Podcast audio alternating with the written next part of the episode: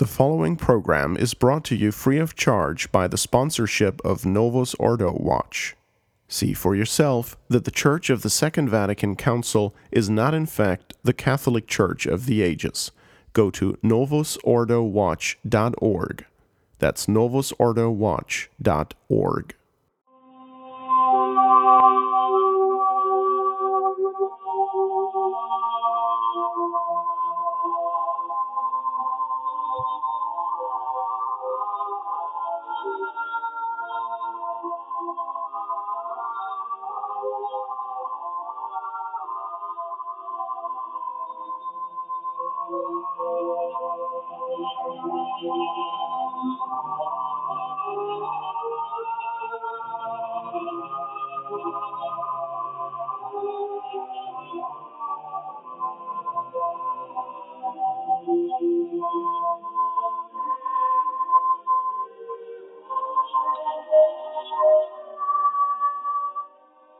Welcome, ladies and gentlemen, to the Anti Modernist Reader on the Restoration Radio Network.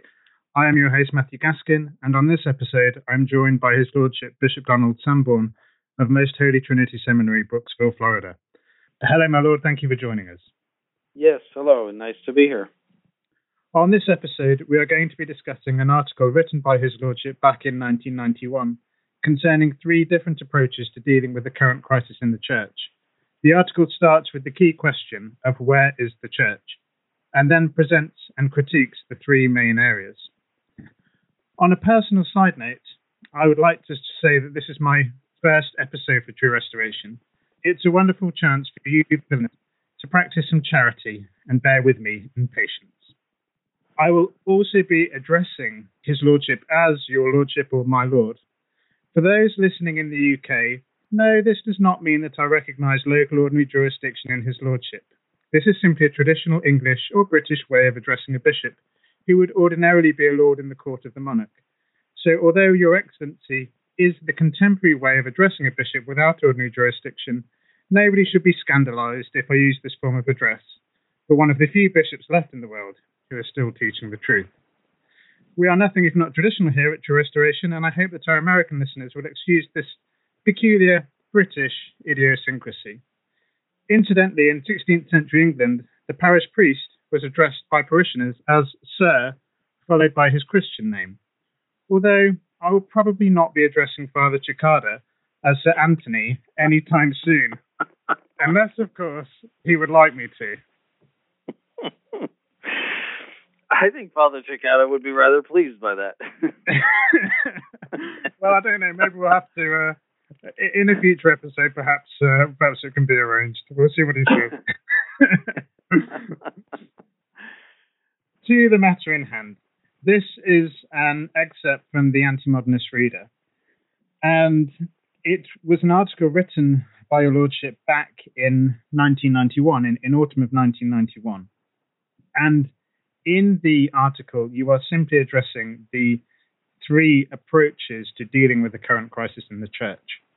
So, bearing in mind it was back in 1991 and it was written some time ago, could you please give the listeners, Your Lordship, uh, an idea of the context in which you in which you wrote this article? Yes, back in 1991, uh, and even now it's the same. Uh, but back in 1991, you had essentially three camps of traditionalists.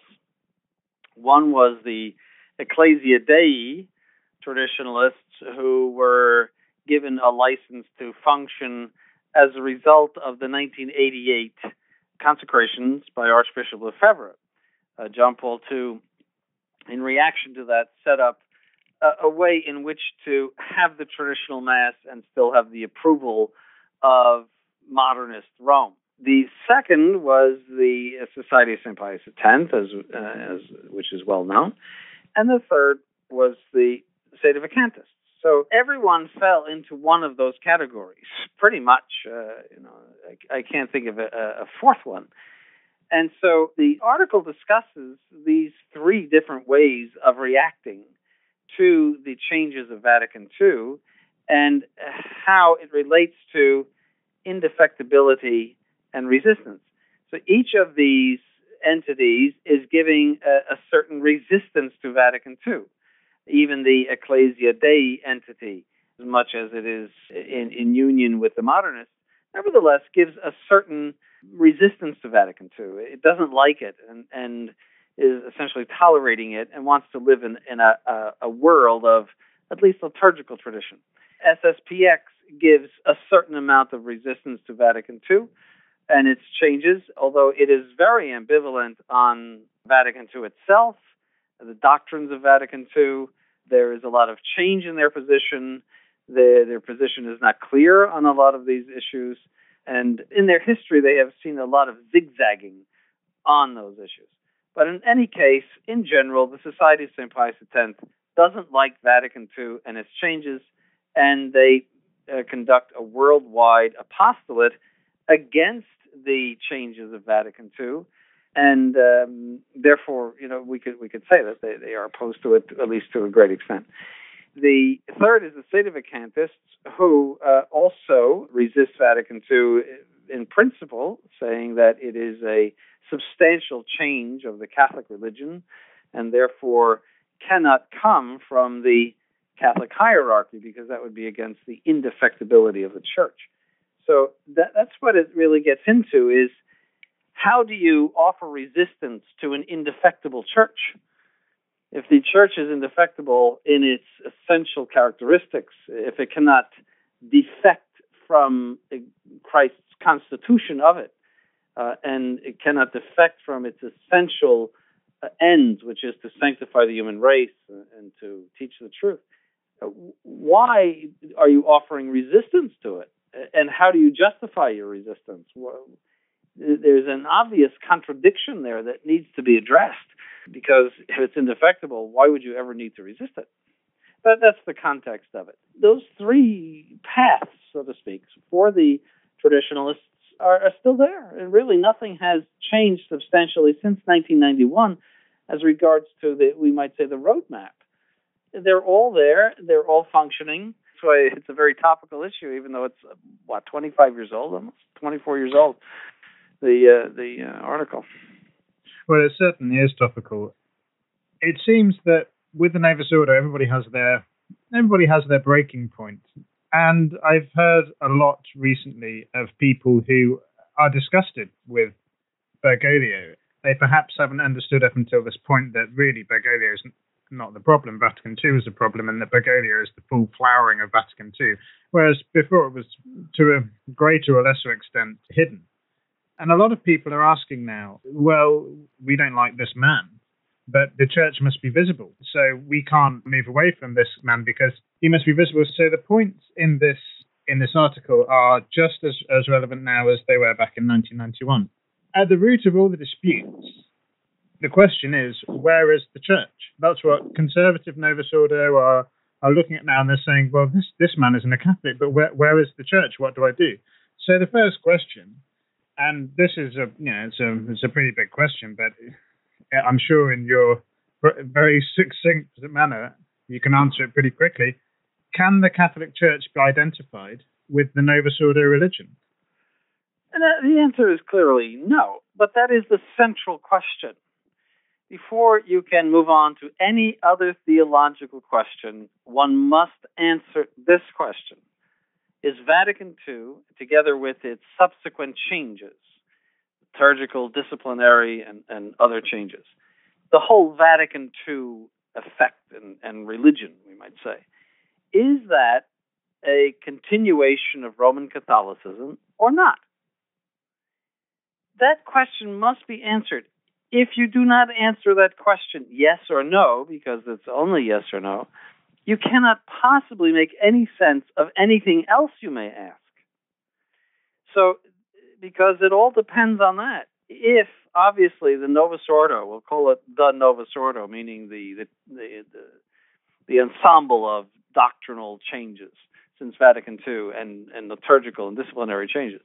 If the Novus Ordo is uh, a, a substantially uh, continuous development uh, of Roman Catholicism, and its changes are merely accidental, then then we have to identify the Catholic Church with the Novus Ordo. It's very simple, and that's the position of, uh, of course, all you know, the, the great mass of Novus Ordites uh, who are pleased as punch with the I don't know if you say that in England, but uh, yes, yes, yes. I mean, very very pleased with the transformation of Roman Catholicism into something that is fitting to the modern world. Uh, most people are really happy with it. There is a small group of people who are not. And those who have embraced the Ecclesia Dei, we also call it indult, we call it motu proprio, that is, any sort of licensed organization that is licensed by the modernists to continue traditional Mass and a few traditional disciplines in the context of the Novus Ordo. They have taken the position officially that the Novus Ordo is a legitimate and substantially the same development of Roman Catholicism. Now, that's that's on their paper. You know, that, that's uh, something that is official for them. Whether they believe that in their hearts, uh, I highly doubt. uh, I don't think they would have such a visceral reaction to it uh, if uh, if it were really a continuation. But in any case, that's what they say, and that's what they're willing to accept. That was part of the deal, and uh, so that, that's their approach to it. So they don't have, in that sense, a problem with continuity they don't have a problem with visibility. They have their visible hierarchy, which is the Novus Ordo hierarchy. And uh, they are uh, in agreement with Vatican II and its changes. That that's uh, you know all fine. If it they might consider it imperfect and not sufficiently explicit concerning the doctrines, but not in itself objectionable. So they really don't have an ecclesiological problem although I'm I'm speaking as I said on their on paper, you know, when you talk to them, they have a horror of Vatican II. They have a horror of the new mass, which seems to be contrary to what they're saying. How could you have a horror of something that is substantially Catholic? Why would you refuse to say it if it's substantially Catholic? The word, the adjective Catholic is so strong that means it's in total conformity with all of the teachings of the church and with everything that flows from those teachings. It, nothing could merit the adjective Catholic unless it were perfect, unless it were substantially perfect. And what is substantially perfect could never be a, a source of horror to a Catholic. But these priests in the these organizations that have this license from the modernists, they, they have a horror for all of that stuff. And uh, so they really don't have an ecclesiological problem. And I would say in their favor that at least they are consistent, that, that what they're saying is in conformity with Catholic teaching concerning the nature of the church. They do not contradict any principles of the church's indefectibility or infallibility in as much as they see this as a legitimate development. See, so they, they are consistent and logical with the with the uh, teaching of the church on those things. Although I think they're all wrong on saying that this is a legitimate uh, continuity, a, a, a, legitimate form of Catholicism. To call the Novus Ordo a legitimate form of Catholicism, I, I think they're all wrong, and I think in the depths of their hearts they they know it.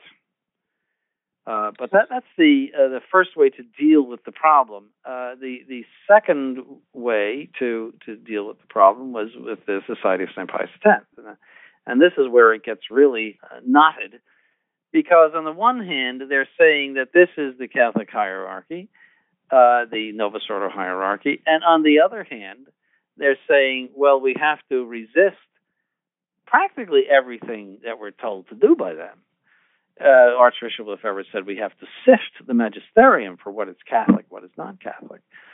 And they sift everything. They sift the disciplines with the effect that there's virtually nothing that the Novus Ordo instructs them to do that they abide by. Virtually nothing. And that makes a statement because th- their actions speak louder than their words. They are saying that the Novus Ordo in general is unacceptable. It is a distortion of Catholicism.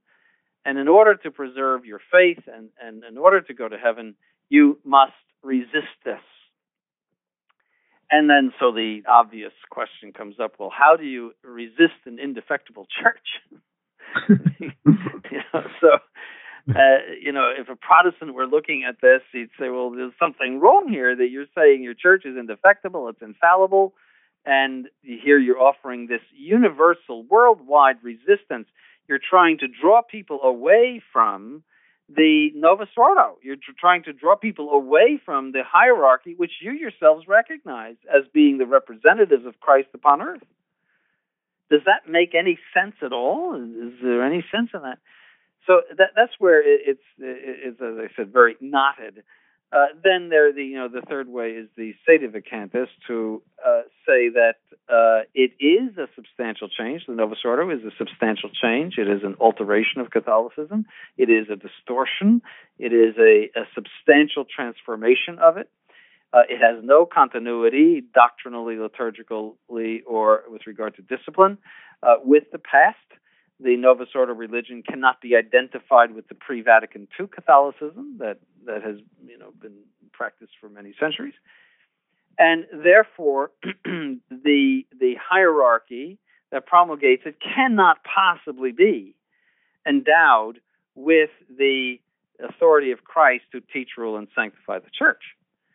Because you would have to, therefore, if you were to give them that authority and concede that authority to them, you would have to say that Christ wills this evil transformation of Catholicism because their authority is the authority of Christ. Pius XII said that there is a single authority in the church. Uh, so their authority is the authority of Christ, and therefore it would be the will of Christ that we accept the Novus Ordo and we accept all of these contradictory doctrines and practices and liturgical uh, practices, that these would have to be uh, seen to be proceeding from Christ. So the Sedevacantists are saying because the church is indefectible, we must say that the defect, the defection, must lie with those who can defect. That is, with the human beings who are occupying these episcopal uh, thrones, and they, in fact, do not have the power to teach, rule, and sanctify, uh, and they are not a true hierarchy. So that, that's that's what's behind the the Sedevacantists. So that shows the the three ways of uh, reacting to the problem in a nutshell.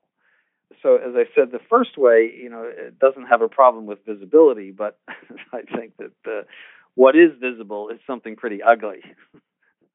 yeah. It seems that at, at the core of the, the, problem here, for a lot of people, a lot of people who are horrified by what's going on at the moment, they're looking at uh, visibility and they're looking at indefectibility. And they're saying, well, hang on a minute, is indefectibility with the structure of the church or the faith of the church or both inseparably? Well, in 1896, uh, Leo XIII answered this question in Satis Cognitum.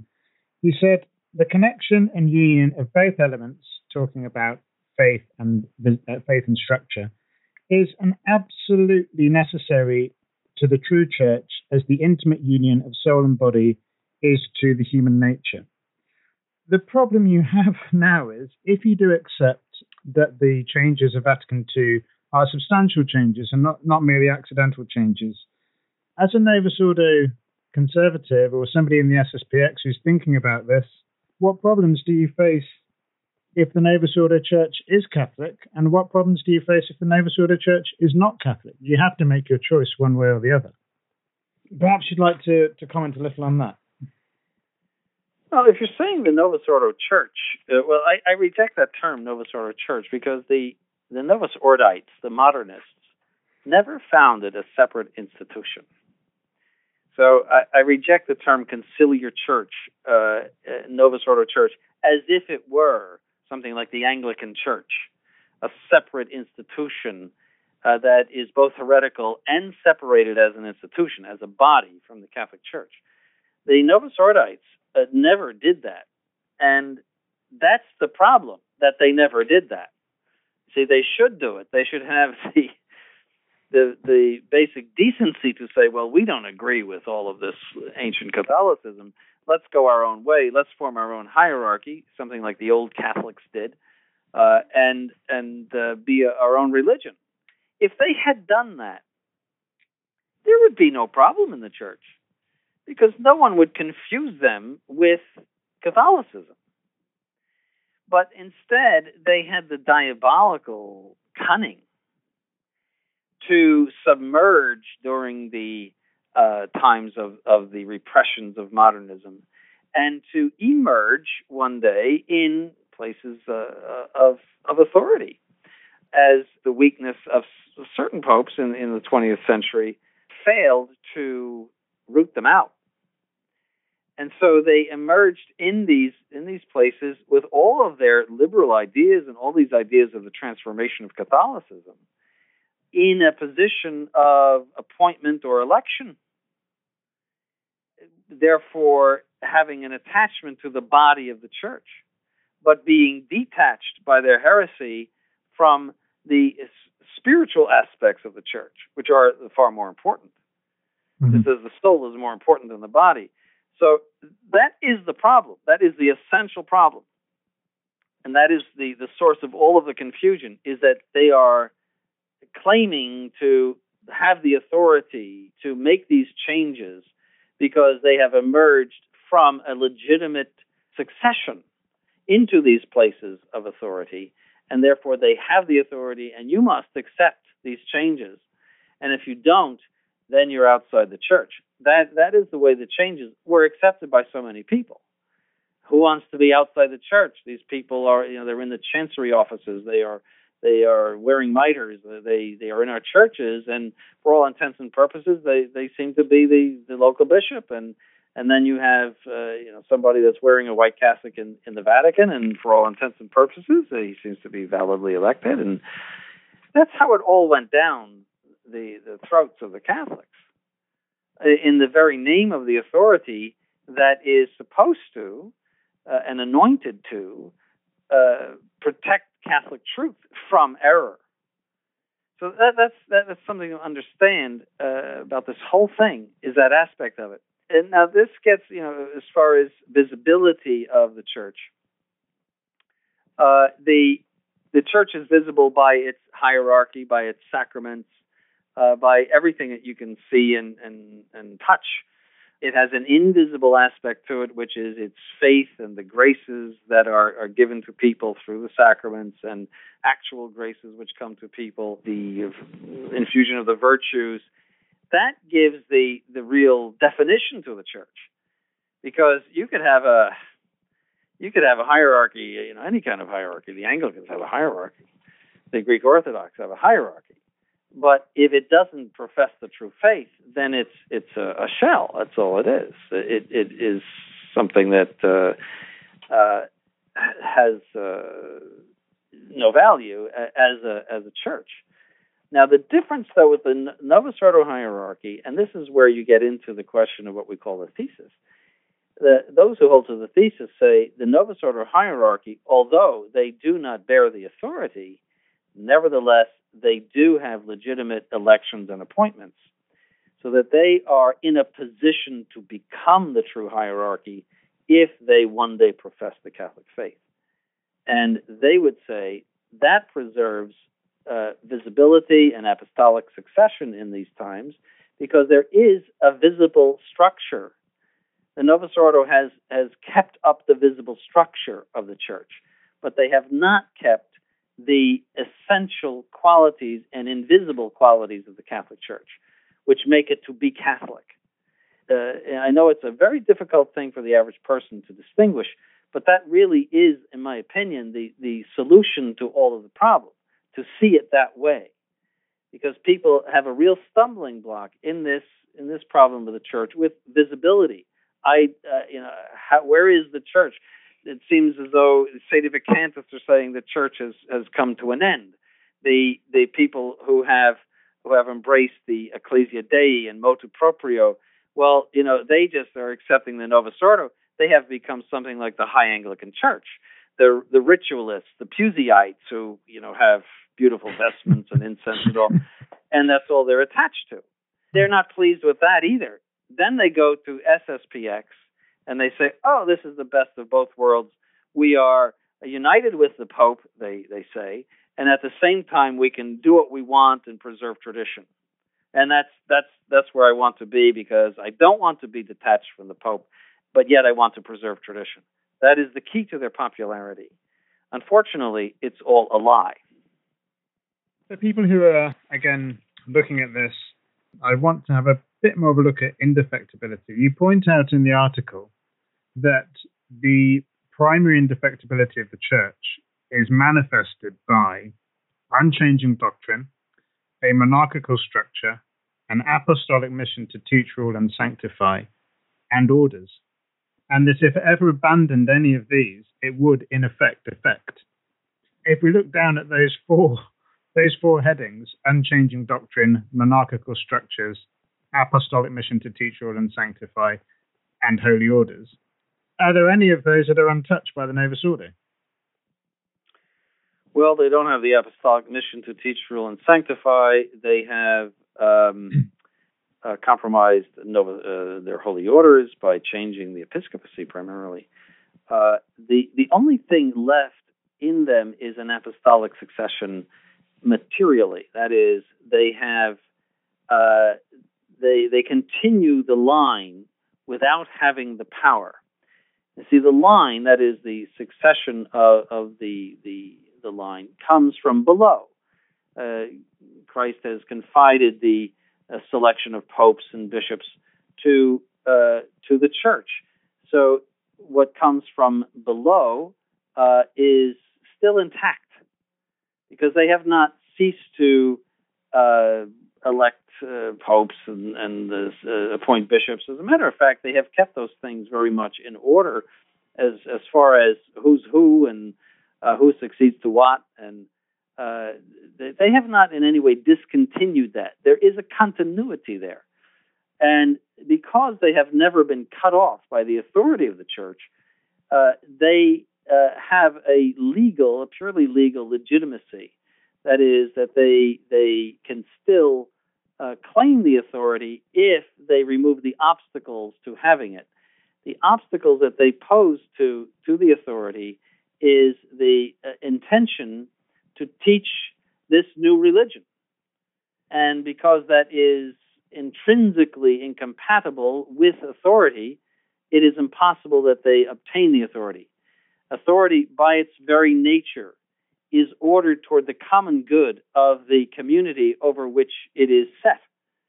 And the most fundamental common good of the Catholic Church is the preservation of the true faith if they have the intention of foisting upon the Catholic Church a new false religion, it is impossible that they obtain the authority because they would be undermining an essential end, the essential end and goal of the Catholic Church.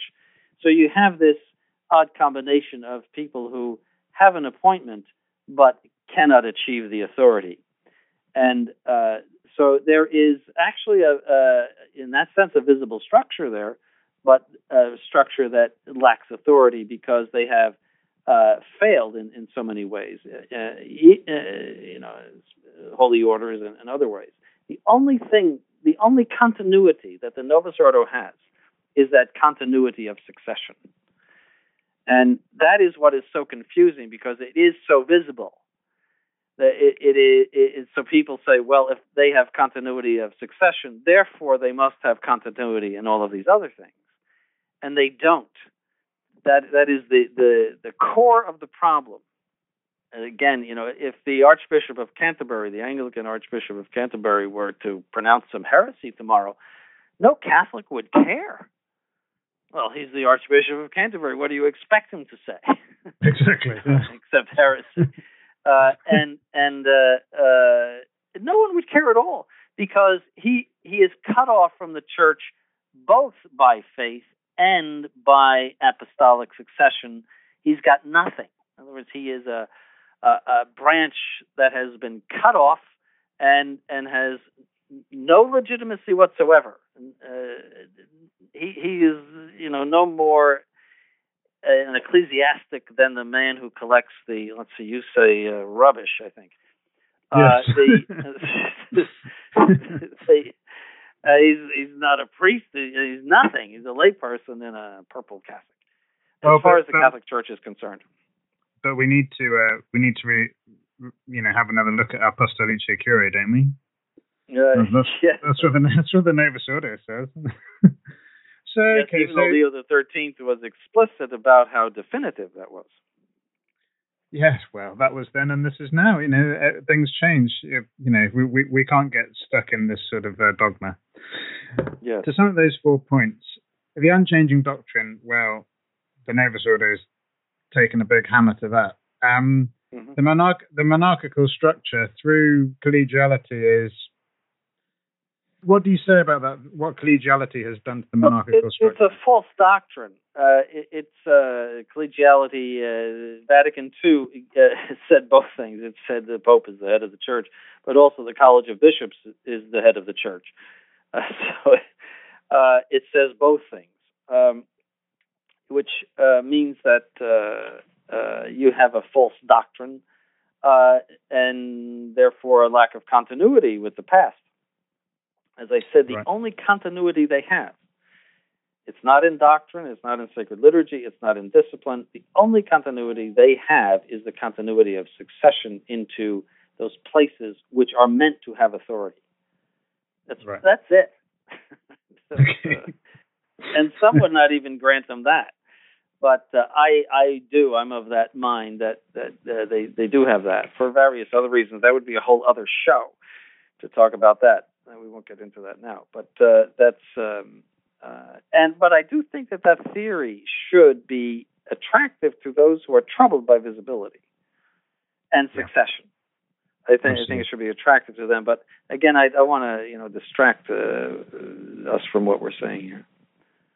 of the three solutions to the question uh, or the three answers to the question is the Novus Ordo sect Catholic in in the article you basically present the options of the Ecclesia Dei position which is yes it is uh, the Lefebvre's position, which you describe as a salad position, which is a mixture of the mixture of uh, Ecclesia Dei and Sedevacantism, uh, which is which, is what I would say is the yes and no position, and then the sort of Sedevacantis position, which is the no position. I want to have a look at each at each solution. I want to look at particularly Ecclesia Dei, or you could call this the indult position or the Latin Mass uh, Latin Massism, uh, people who are who are still within the Novus Ordo, but they they think they've found a traditionally minded or very conservative priest, and they're they're happy to go there. In the article, you point out that Ecclesia Dei was essentially formed in 1988. There was an agreement that Archbishop Lefebvre signed with Rome, and then the next day uh, withdrew his signature. A lot of seminarians, priests left and went to join the uh, the FSSP. You, you point out in the article that essentially they accept Vatican II, they accept the new code of canon law, they accept the validity of the new sacramental forms, and they accept the legitimacy of the Vatican II, quote, popes, unquote. We- We've talked about Vatican II, and the you know, sort of sacramental forms could be a whole show.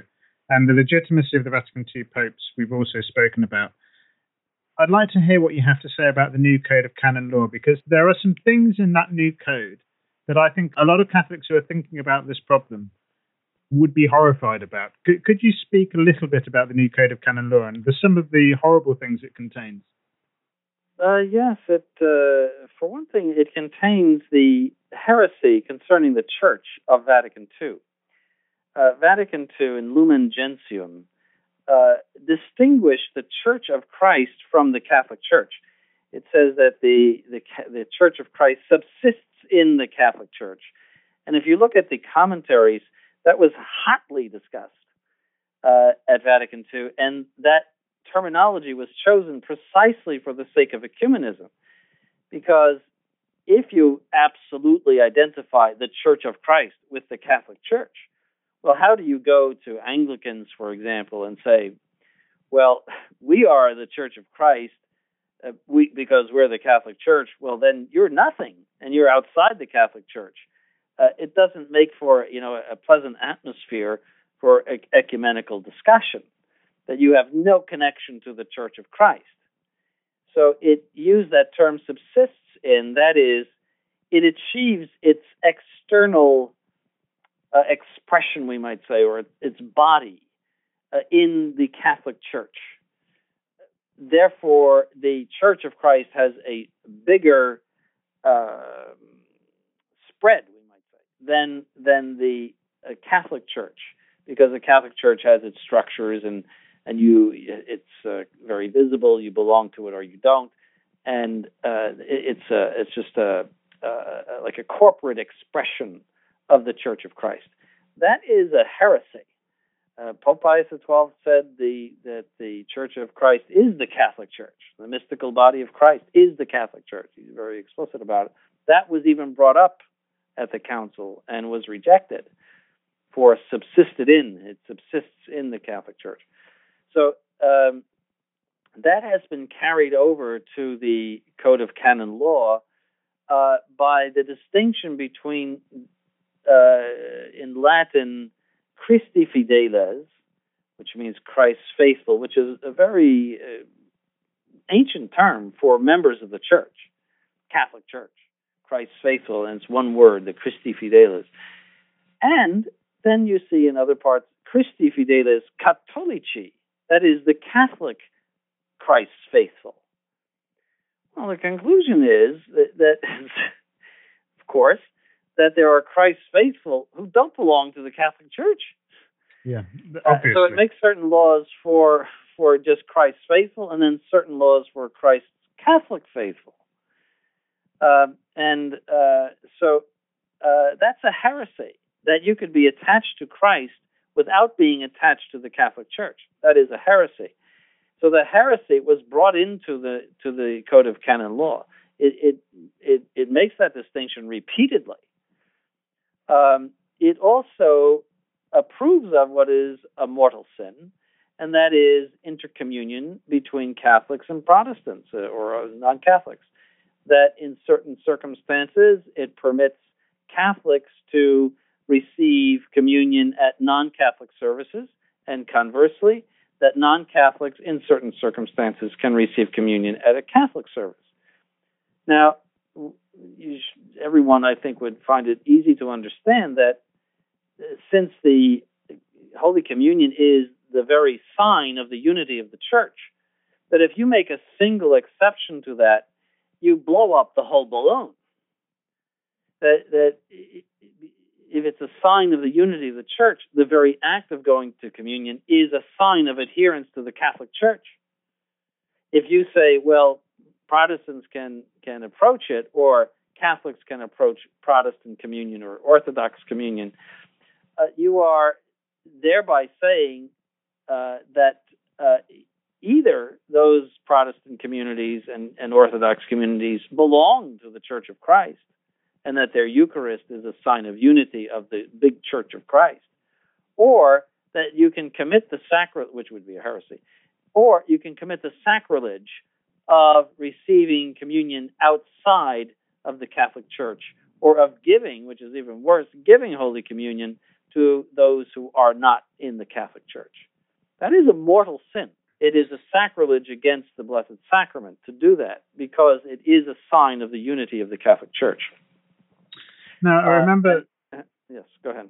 Well, I was just going to say, I remember listening to something you said about um, the laws, the new laws surrounding mixed marriages. That first of all, a nuptial mass was permitted for a mixed marriage. That the non-Catholic spouse is permitted to receive communion, and that the Catholic is encouraged to learn about the non-Catholic's religion.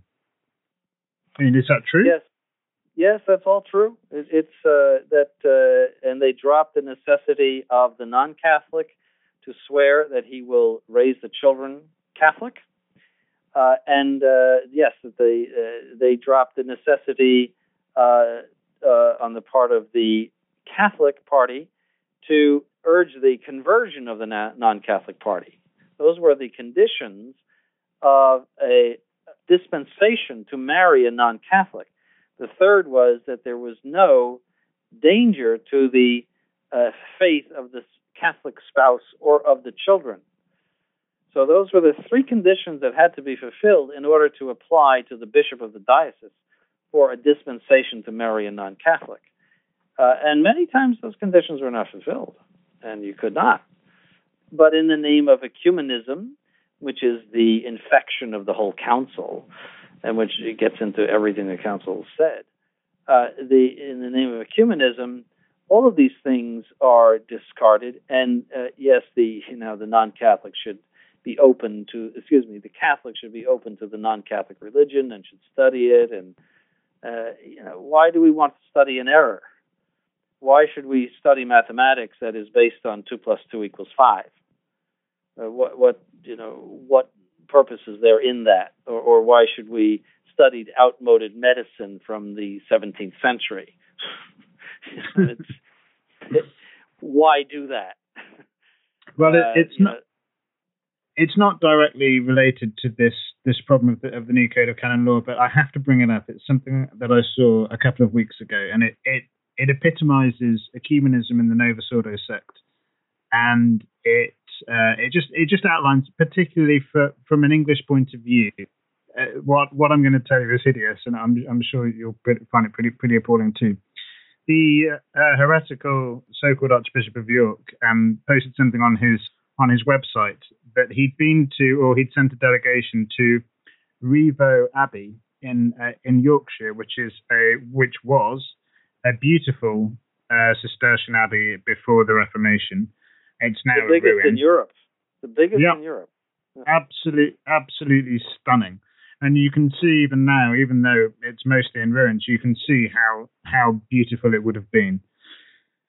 They decided that they wanted to rebuild the altar where the altar stood. So they've put some awful modern stonework uh, there and got the what was I don't I mean I personally don't think it was the old altar stone, but they they claim it is because it's just a it's just a stone. It's not a it's not it's not marble. It's there's nothing special about it, and it's very weathered and beaten. So they've plunked this old horrible weather beaten stone on top of this new gaudy stonework. And in attendance was the abbot of Ampleforth, which, for people who don't know what Ampleforth is, Ampleforth is the preeminent, really, Benedictine school and abbey in North Yorkshire in England, and also the Novus Ordo Archbishop of Middlesbrough is in attendance. Um, while so you know, define irony. Well, the Novus Ordo sect attending the the the rededication of an ugly altar destroyed by the Anglicans attending their service. Yes. you, you couldn't make yes. it up. Um, no, it, is, it, makes no sense at all. But, but, this is this is ecumenism, and this is what the new code of canon law permits. Mm-hmm. Yes, it, and that's important because the new code of canon law is official discipline. So you can't relegate those things to oh some nut that that is blowing up balloons or dressing up as a clown and uh, just shove it under a rug uh, as a, a, a, little anomaly someplace. Uh, the Code of Canon Law is official, and and it officially approves of mortal sin. That is contrary to the indefectibility of the Catholic Church because it's universal law, uh, assuming that it was promulgated by a, a Catholic Pope.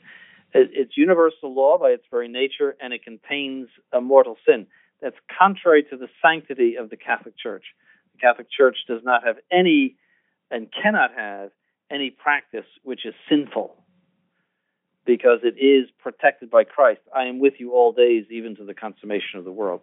So that's proof positive uh, of the discontinuity in doctrine and and uh, and disciplinary practice of the Novus Ordo. Uh, furthermore, as I said, ecumenism infects everything. Ecumenism is is the precise opposite of Catholicism. Catholicism teaches that the Catholic Church is the one true church outside of which there is no salvation. Ecumenism says oh, all religions have a certain value, and perhaps Catholicism is the best of all the religions, but they all have a certain value and uh, they say the Orthodox are are part of the uh, the Church of Christ, and uh, they you know, have this legitimate hierarchy, and and that the Anglican Communion is an ecclesial community or something like that that has elements of of church in it, and therefore is something to be venerated. Um, I, I compared that once to an airplane that has elements of airplane. You know, you arrive at the gate and you see that it has, you know, one wheel and and one engine, and you know, uh, has, has elements uh, of airplane as, as you're pondering going to Europe or from Europe to the U.S. as the case may be. Uh, you know, you're not going to get on that airplane. Doesn't, doesn't and sound like a good idea to me. the the integralness uh, of the of the, the the the whole thing, the structure, the faith, everything, the integralness of the integrity of it is essential. Uh, that it is not sufficient to just have parts, and those parts that the Anglican religion might have or any other false religion might have are stolen from the Catholic Church.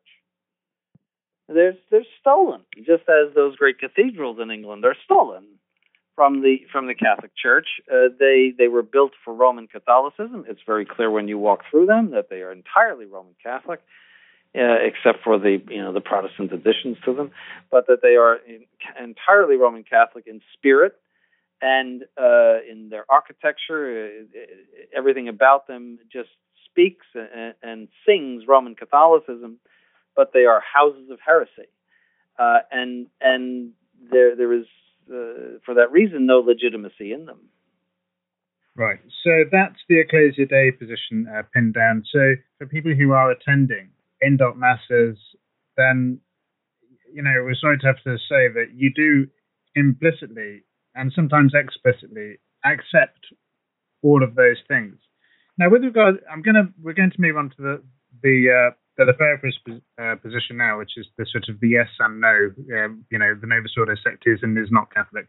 We're going to move on to that position now. But uh, I just want to stick very quick, uh, just want to mention very quickly again the, the, new code of canon law. Now, does the SSPX accept the new code of canon law, my lord?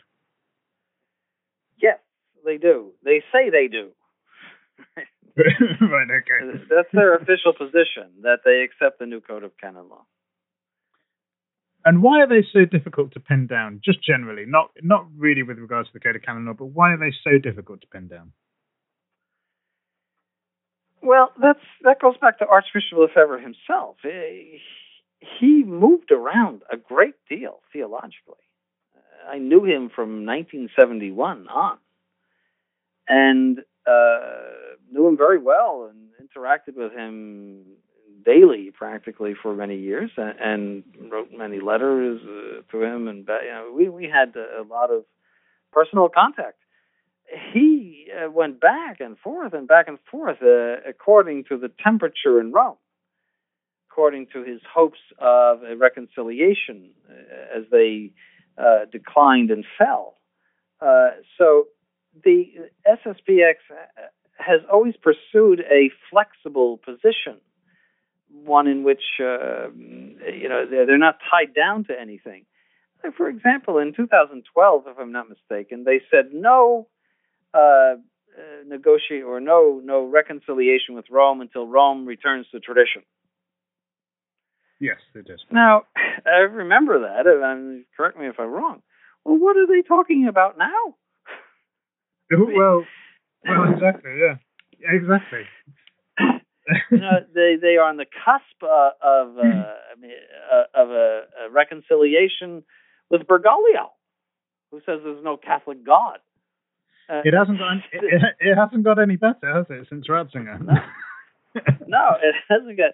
I mean, I, I don't understand. Well, I, I do understand it, but you know, at face value, I don't understand it if in 2012 you're making that declaration, no, no uh, reconciliation with Rome until they return to the faith, and now you're hearing things that uh, I've never seen so much chatter, we might say.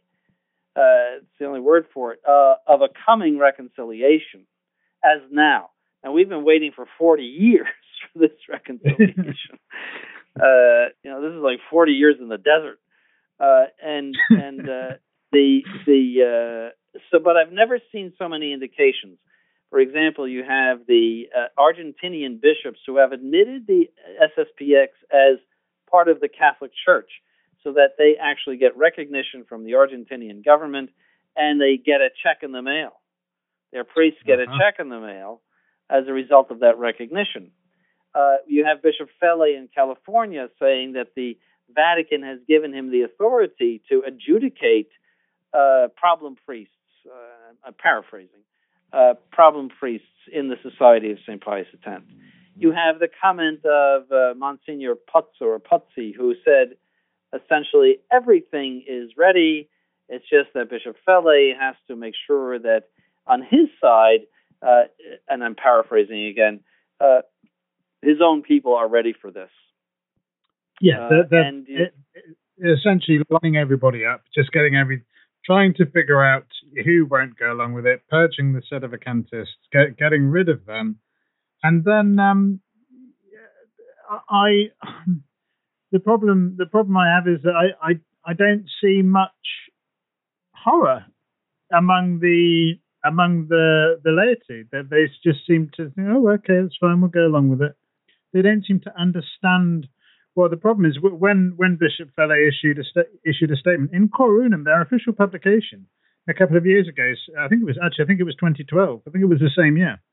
He said, Mhm. well, a doctrinal a doctrinal reconciliation is is uh, the doctrinal agreement is essentially no longer a problem we can simply do a deal and on on a practical level we don't have to agree about doctrine now surely some sspx laity that must ring alarm bells no no catholic would ever say that no no catholic would ever compromise doctrine but of course they can't deny now that they are getting ready to to make this agreement and to move over because the authorities in Rome, in the form of Monsignor Pozzo, the Ecclesia Dei Commission, has stated it publicly.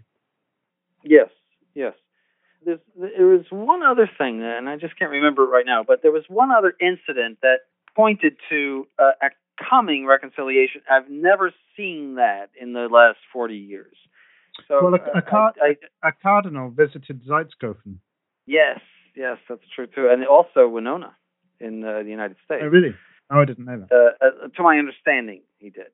Uh, and uh, uh, it, you know, it's a strong sign. I've never seen such strong signs. Uh, who knows? I mean, they they've been uh, you know, attempting to do this for so long.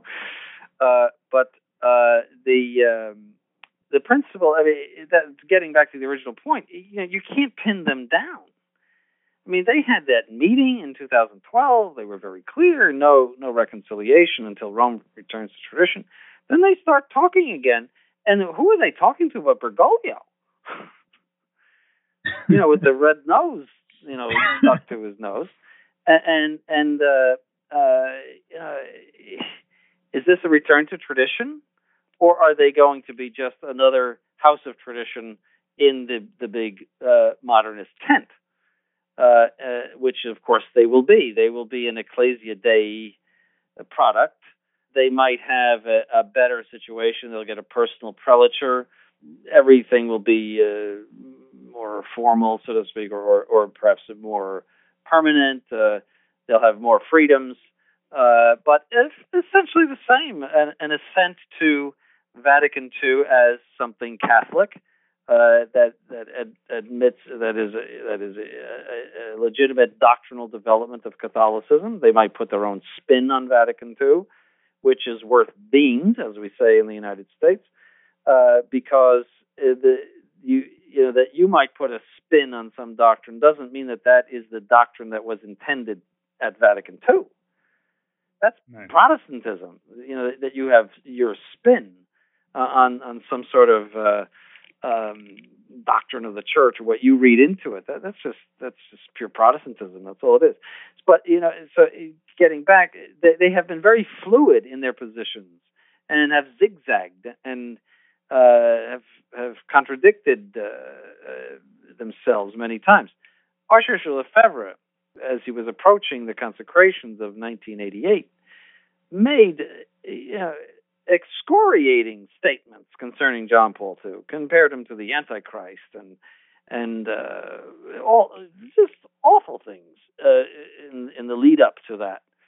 Then there was the consecration, and again he blasted John Paul II and the modernists at the consecration. Then to journalists after the consecration ceremony, he said, "Oh, don't worry. You know, in five years, everything will be regulated. Everything will be all right again. It'll be all settled." what? A, well, you, you, might, gonna, you know, you're saying all these things. You're you're declaring war on the what you profess to be the Catholic hierarchy by consecrating bishops without a mandate. That's war in the Catholic Church. and then, well, everything will be okay in a, in a few years. They know that the Catholic Church cannot give evil or invalid rites. They know that, which is why they are at great pains to say that the Mass is not intrinsically evil, even though it must either be Catholic or it's not. So they have to maintain this middle ground, and part of this middle ground is what you describe as the two popes theory.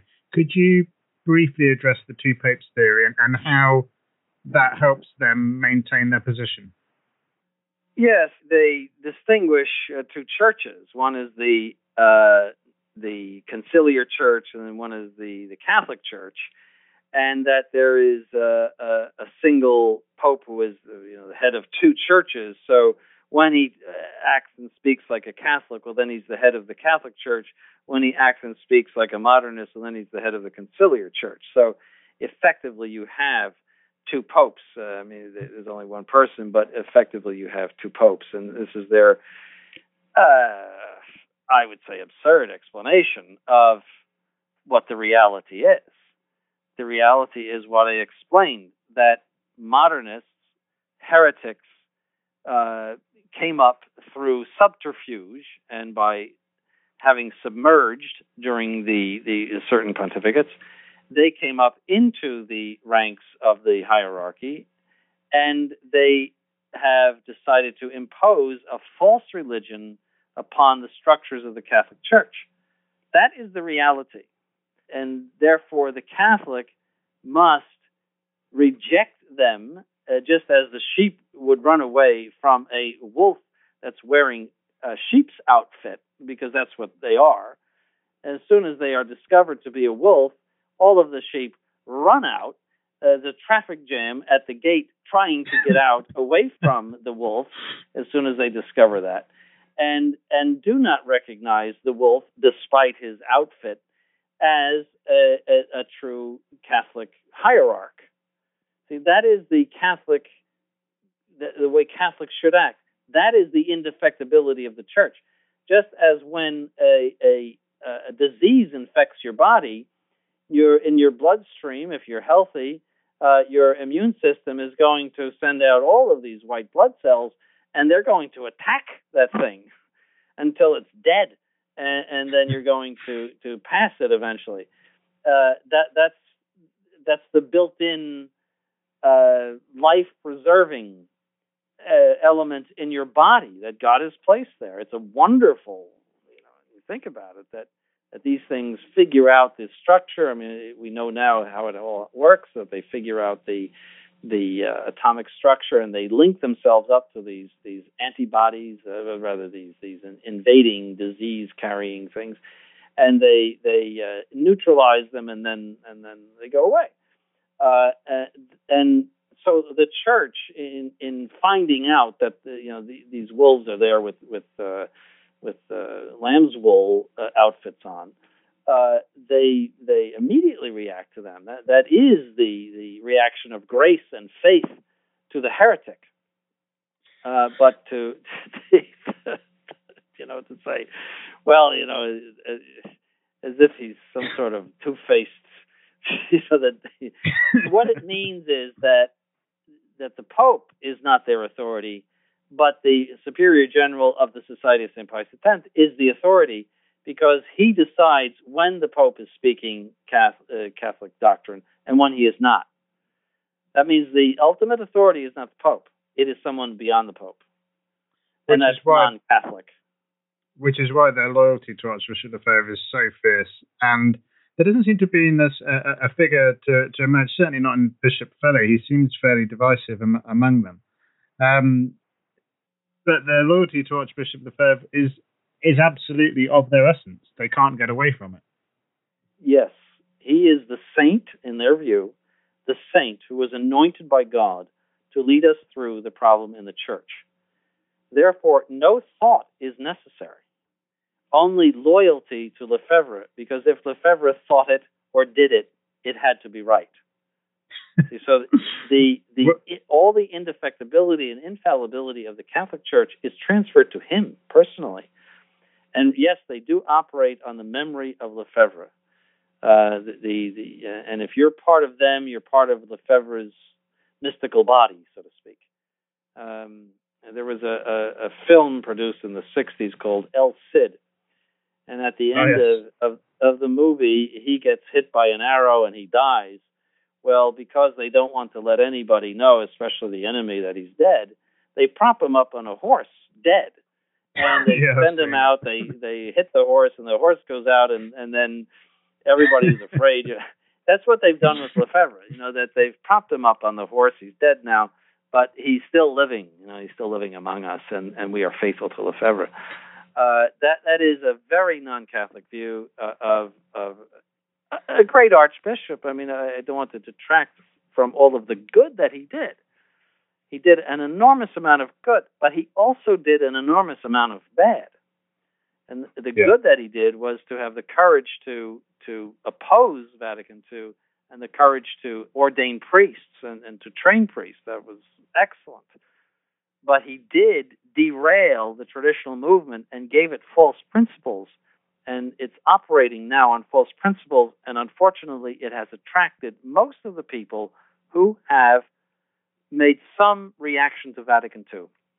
They, I, I always compare it to, uh, you know, one of these beautiful trains that typically you find in France. You know, they're they're, they're you know, high speed trains. They're they're we don't have them in this country. Our trains are from about 1947. So if you ever want to have a train ride from you know the good old days, come over here and take one of our trains. But you know the, these beautiful European trains, and then ones in England too. They they're beautiful high speed, everything. And you can say that in a sense about the SSPX. They have you know everything. They have the nuns, the the priests, the schools, every uh, a lot of people. Everything is wonderful, except that the train is going the wrong way. it's it's going to have a big crash at a certain point because it's on the wrong track going the wrong way. So everybody's you know in the dining car eating, having fun, and and they're on the wrong track so what do you rejoice in? Do you say, well, you know, the Archbishop was wonderful in building that train, or do you look at the fact that it's going the wrong way on the track? Mm-hmm. Uh, what what do you judge about that? And and you know, there's there's very much a, a mixed bag. Uh, I might be using American expressions here, but I'm sure. No, no, no, that's that's fine. That's an English idiom as well. That's no but, but uh, essentially, what it boils down to is Welcome to the SSPX. You can check in your brain and any critical thinking at the door. hmm Yes, and, uh, that, and, that Lefebvre has done all the thinking for you. Okay. Okay, so very quickly, um, we would like to remind you that you are listening to the Anti-Modernist Reader Resistance and Indefectibility on the Restoration Radio Network. I am your host, Matthew Gaskin, and I'm joined by His Lordship Bishop Donald Sanborn of Most Holy Trinity Seminary, Brooksville, Florida and today we've been discussing the three main approaches to dealing with the current crisis in the Church. We want to remind you that this Anti Modernist Reader show is a production of Restoration Radio Network. All rights are reserved, and any duplication without explicit written permission is forbidden. To obtain permission, please write to mail at truerestoration.org. Moving on to the sedevacantist solution, Christ said, He who hears you hears me. Why do mm-hmm. these words of why do these words of Christ support the sedevacantist position?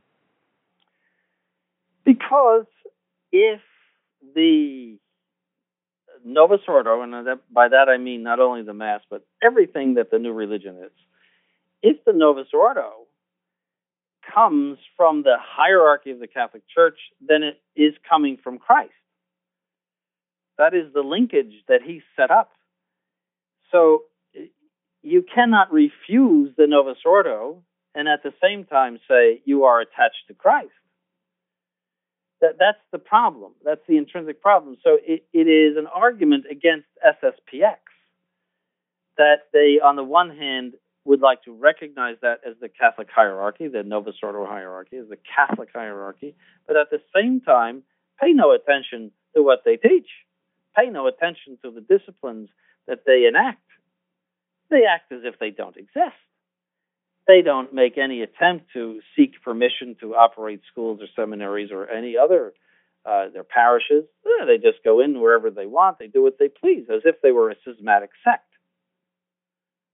So they they therefore repudiate that very very important principle in the Catholic Church that the authority of the Catholic Church is the authority of Christ. That that is the Catholic Church. That's what makes the Catholic Church the true church.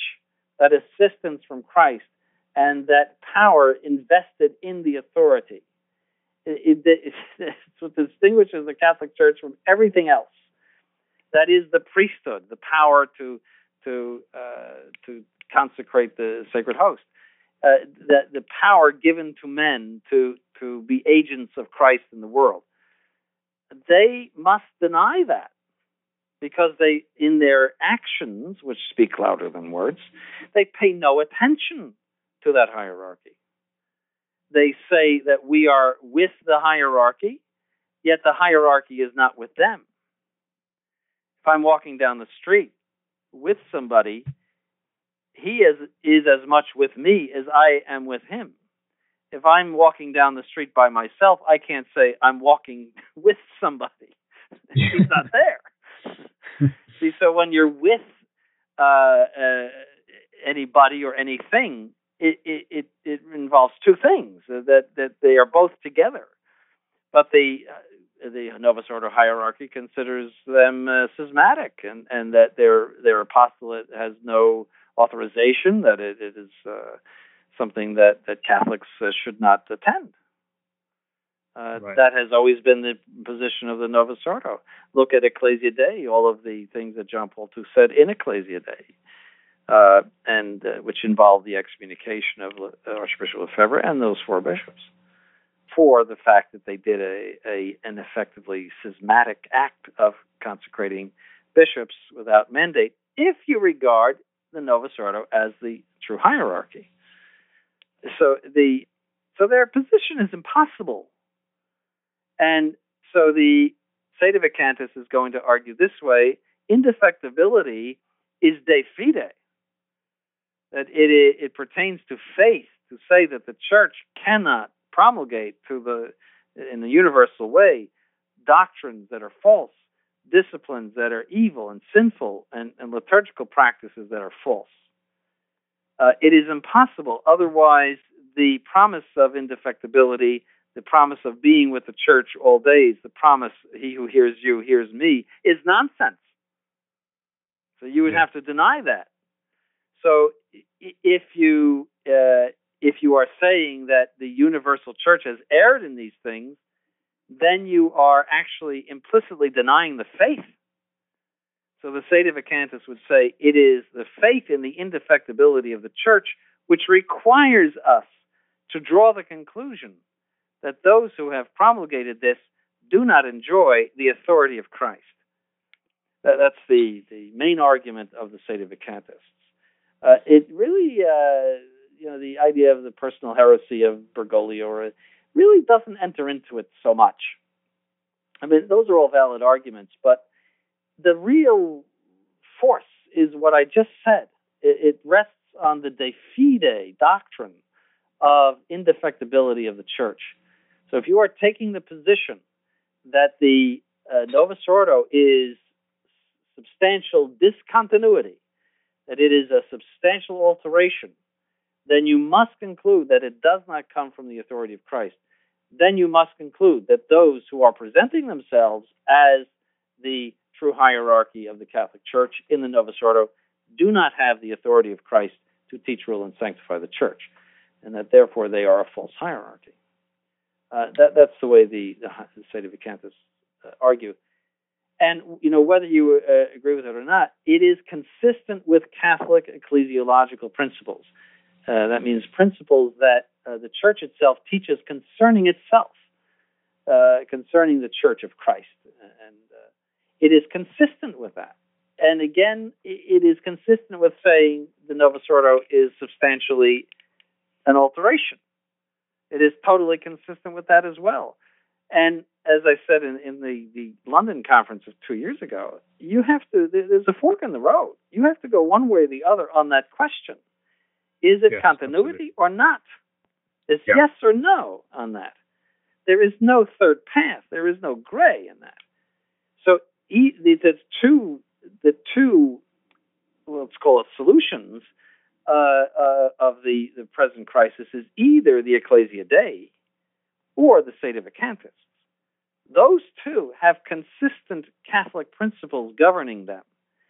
Now, the big difference is that the Ecclesia Dei is taking the road of continuity. The, the Sedevacantist are saying discontinuity. But both are operating, you know, once they have established that principle, they're operating on Catholic ecclesiological principles. Whereas SSPX has a is trying to make its way through a third path, which doesn't really declare one way or the other theoretically, but does declare in action by their actions that Vatican II is discontinuity. But at the same time, they want to associate this discontinuity with the authority of Christ. That is not a Catholic position. And it is of little surprise that they are seeking a reconciliation with that that authority that they you know that they supposedly claim uh, that they would be satisfied to be a side chapel of tradition in the modernist cathedral because in principle they they offer well they're content to to be with within whatever however they see the Novus Ordo. Their actions say that it isn't Catholicism, yet their words say it is. Yes. It's very hard to pin them down. And I think that fluidness is there in order precisely to react to this and that situation. hmm Uh, Archbishop Lefebvre, from the beginning, from the time I knew him, uh, uh, always said that the Vatican is not interested in theo- theological arguments. They're interested in numbers. How many people do you have? And that's where he decided to uh, go out and uh, produce, a, well, let's call it a product, a theological product whereby people could uh, say, well, we're attached to the Pope, but at the same time we're resisting so that he can uh, he could build up a big following, which he could present to the modernists in the Vatican uh, and say, "Look, you know, we have this big following." And as he always said, "Please make the uh, make the experiment of tradition.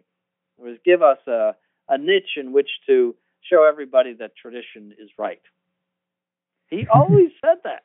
He was always always there. That was his idea from the beginning. So I would uh, therefore say that the resistance SSPX, the followers of Bishop Williamson, are wrong in saying that this would have been against, or this reconciliation would have been against the wishes of Archbishop Lefebvre. It's just not true. He was he was of that mind from the beginning. I have a letter. I recently discovered a letter in the files of my deceased mother that I wrote to her in uh, 1974. And this was, I was still a seminarian. And the Archbishop had just told us of a bishop in Italy who was willing to take seminarians from Écône and to let them work in, in the diocese and to help out in the seminary. And I said in 1974, I wish that the Archbishop would be clear in his position that he that we, we yes that we have to understand. Now this was before the condemnation. This was like early '74. That that you know he can't have it both ways. I was very surprised to read it myself. Uh, that I saw the the problem already then when I was Well, 24 you, well, you years know, old. You know what, my lord? I don't think anybody who listens to your sermons online will be at all surprised by that. uh, but I was already troubled by it. That that you know that flip flopping and and you know, are we traditional or not? Do we want to work with them or not? And you know, then you know, at that time I was out of the Novus Ordo only a few years. You know, so I still had roots in the Novus Ordo seminary, so to speak. And you know, that, that makes you think, well, maybe I should go back to the Novus Ordo seminary if we are going to be working with modernists. You know, alongside with modernists, what are we doing? What what is our position? Uh, so I was. Uh, I should publish that letter. Actually, uh, uh, it's it's uh, it's a very telling thing. So You I would should, say I think- to Bishop. Go ahead.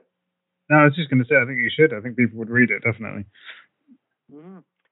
Uh, and I would say to Bishop uh, Williamson, uh, you know, I think you're wrong. I, I- think that to to characterize Archbishop Lefebvre as being anti-reconciliation is just wrong. He was always for a reconciliation, and uh, and uh, you know, to to say uh, even in his last utterances, which were you know his last public utterances that were published recently by Bishop Williamson, he he doesn't rule it out. He just says we cannot work with this higher this hierarchy.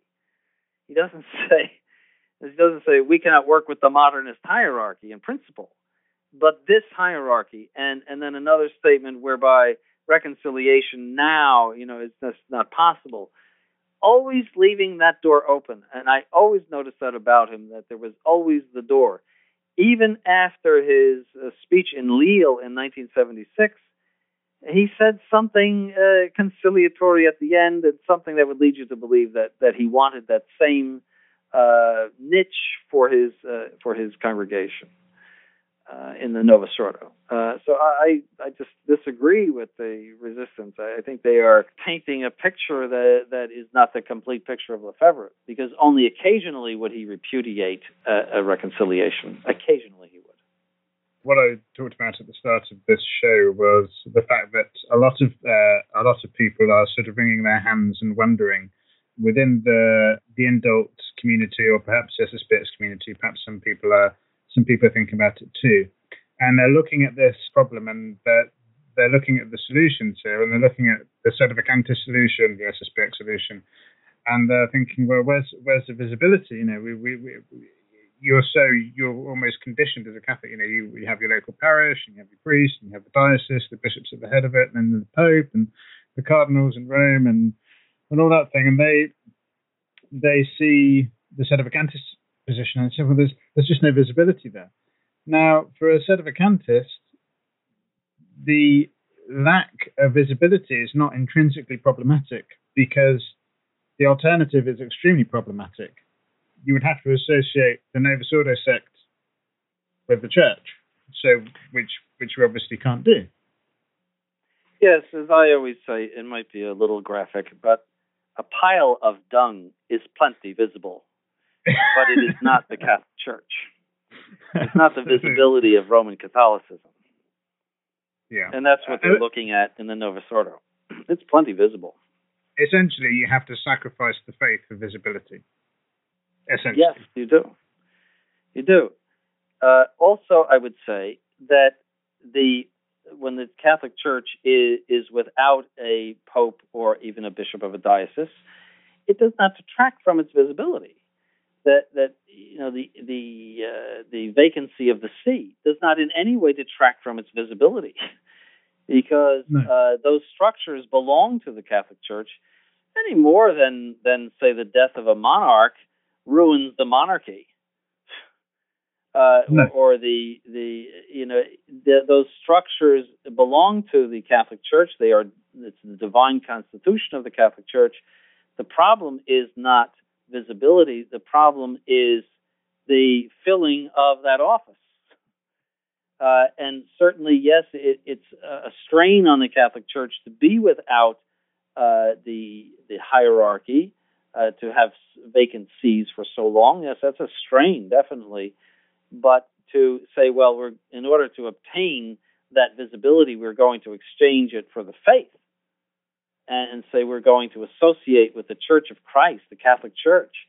Uh, the falsehood of the Novus Ordo is, is, blasphemy. Yes. That Christ would the, the will of Christ that we accept these things. It's blasphemy. Absolutely. So Yeah. Very. so Very the, clearly. the, the, the absence of members of the hierarchy, while it is a strain, I perfectly agree, does not in any way compromise visibility. And that's no matter which way you look at it. That is, if you're the variety of sedevacantist that says they are nothing, they don't even have appointments or, or elections, uh, visibility is not in any way compromised. Or if you are of the other type that says, well, they have appointments but no power, uh, your visibility actually is in their appointments. See, there, there is a visibility there that that they there's something there that could become the Catholic hierarchy. It's like a piece of wood that could become a statue. There's something there, uh, and so no matter no matter which way you go on that uh, that question, uh, there's no there's no compromise in visibility. The uh, uh, what what they are looking at is, is a, a, pile of heresy and, and a pile of defection. That's what's visible. it's plenty visible. uh, they're not looking at the Catholic faith in that that organization. No, absolutely. So okay. you know they don't solve their problem. No, no, they, yeah, you, yeah, you know, as, as, I said, you have to sacrifice one thing or the other in that system. So, well, I wouldn't um, even say that that we don't sacrifice visibility. They, no, no, yeah, in, in their a, in their system, in their system, you have yes, to sacrifice something. Yeah, yeah no, not not in ours. Okay, I'm going to read out the fundamental principles that you state um, towards the end of the article, and then I'm going to read a quotation from Leo the Thirteenth that essentially backs it all up and summarizes it. So the first fundamental principle that you state is the Novus Ordo is either Catholic or it is not Catholic, but it cannot be both. The second one is if the Novus Ordo is Catholic, accept it. If not, reject it. There is no middle ground. And the mm-hmm. third is it is impossible to recognize the authority of the Pope without at the same time recognizing the prerogatives of his authority. And this is a reasonably long quote, but it's worth reading out for people who, who haven't got ready access to the article. I shall read it out anyway. It's from the 13th. What good is it to proclaim aloud the dogma of the supremacy of St. Peter and his successors? What good is it to repeat over and over the declarations of faith in the Catholic Church and of obedience to the Apostolic See when actions give the lie to these fine words? Moreover, is not rebellion rendered all the more inexcusable by the fact that obedience is regarded as a duty. Again, does not the authority of the Holy See extend as a sanction to the measures which we have been obliged to take, or is it enough to be in communion of faith with this See without adding the submission of obedience, a thing which cannot be maintained without damaging the Catholic faith? In fact, venerable brothers and beloved sons, it is a question of recognizing the power of the See even over your churches not merely in what pertains to faith, but also in what concerns discipline. He who would deny this is a heretic. He who recognizes this and obstinately refuses to obey is worthy of anathema. Mm-hmm.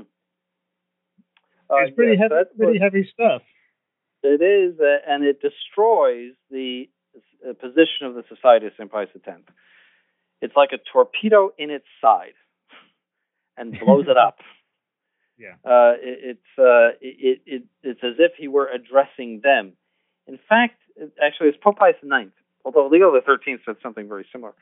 It was Pope Pius IX. He's addressing uh, the Chaldean patriarch, who's saying, "Oh yeah, you're the Pope. You know, we're with you, and you know, Holy Father, and all. But we're going to do our own thing over here in in uh, Syria or whatever. Uh, the the you know, you're not going to impose any disciplines upon us, and uh, we have our own ways of doing things.